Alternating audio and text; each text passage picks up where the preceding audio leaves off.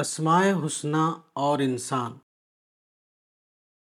اگر ایک ایسی کتاب لکھی جائے جس میں کمیونیکیشن کی تاریخ بتائی گئی ہو، اس کتاب میں نامہ بر کبوتر ٹیلی گراف ٹیلی فون اور موبائل جیسے نام ہوں۔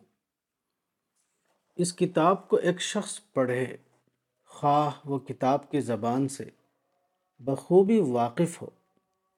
لیکن اگر نامہ بر کبوتر ٹیلی گراف ٹیلی فون اور موبائل جیسی چیزوں کو اس نے دیکھا نہ ہو، تو وہ ان چیزوں کی حقیقت کے بارے میں کچھ نہ جان سکے گا۔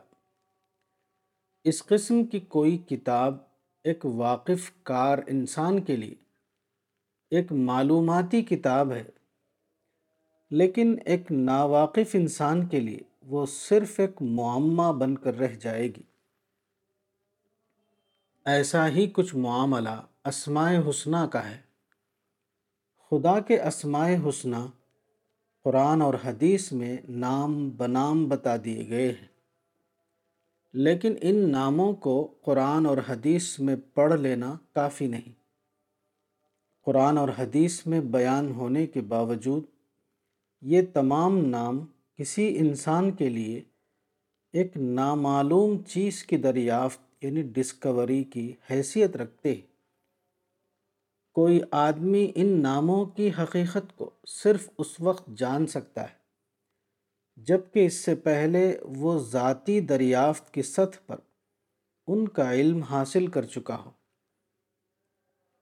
ذاتی دریافت کے بغیر یہ نام کسی آدمی کے لیے صرف رسمی نام ہوں گے، نہ کہ معرفت خداوندی کا خزانہ۔ کتاب اسماء حسنہ مولانا وحید الدین خان، صفحہ نمبر اکیس۔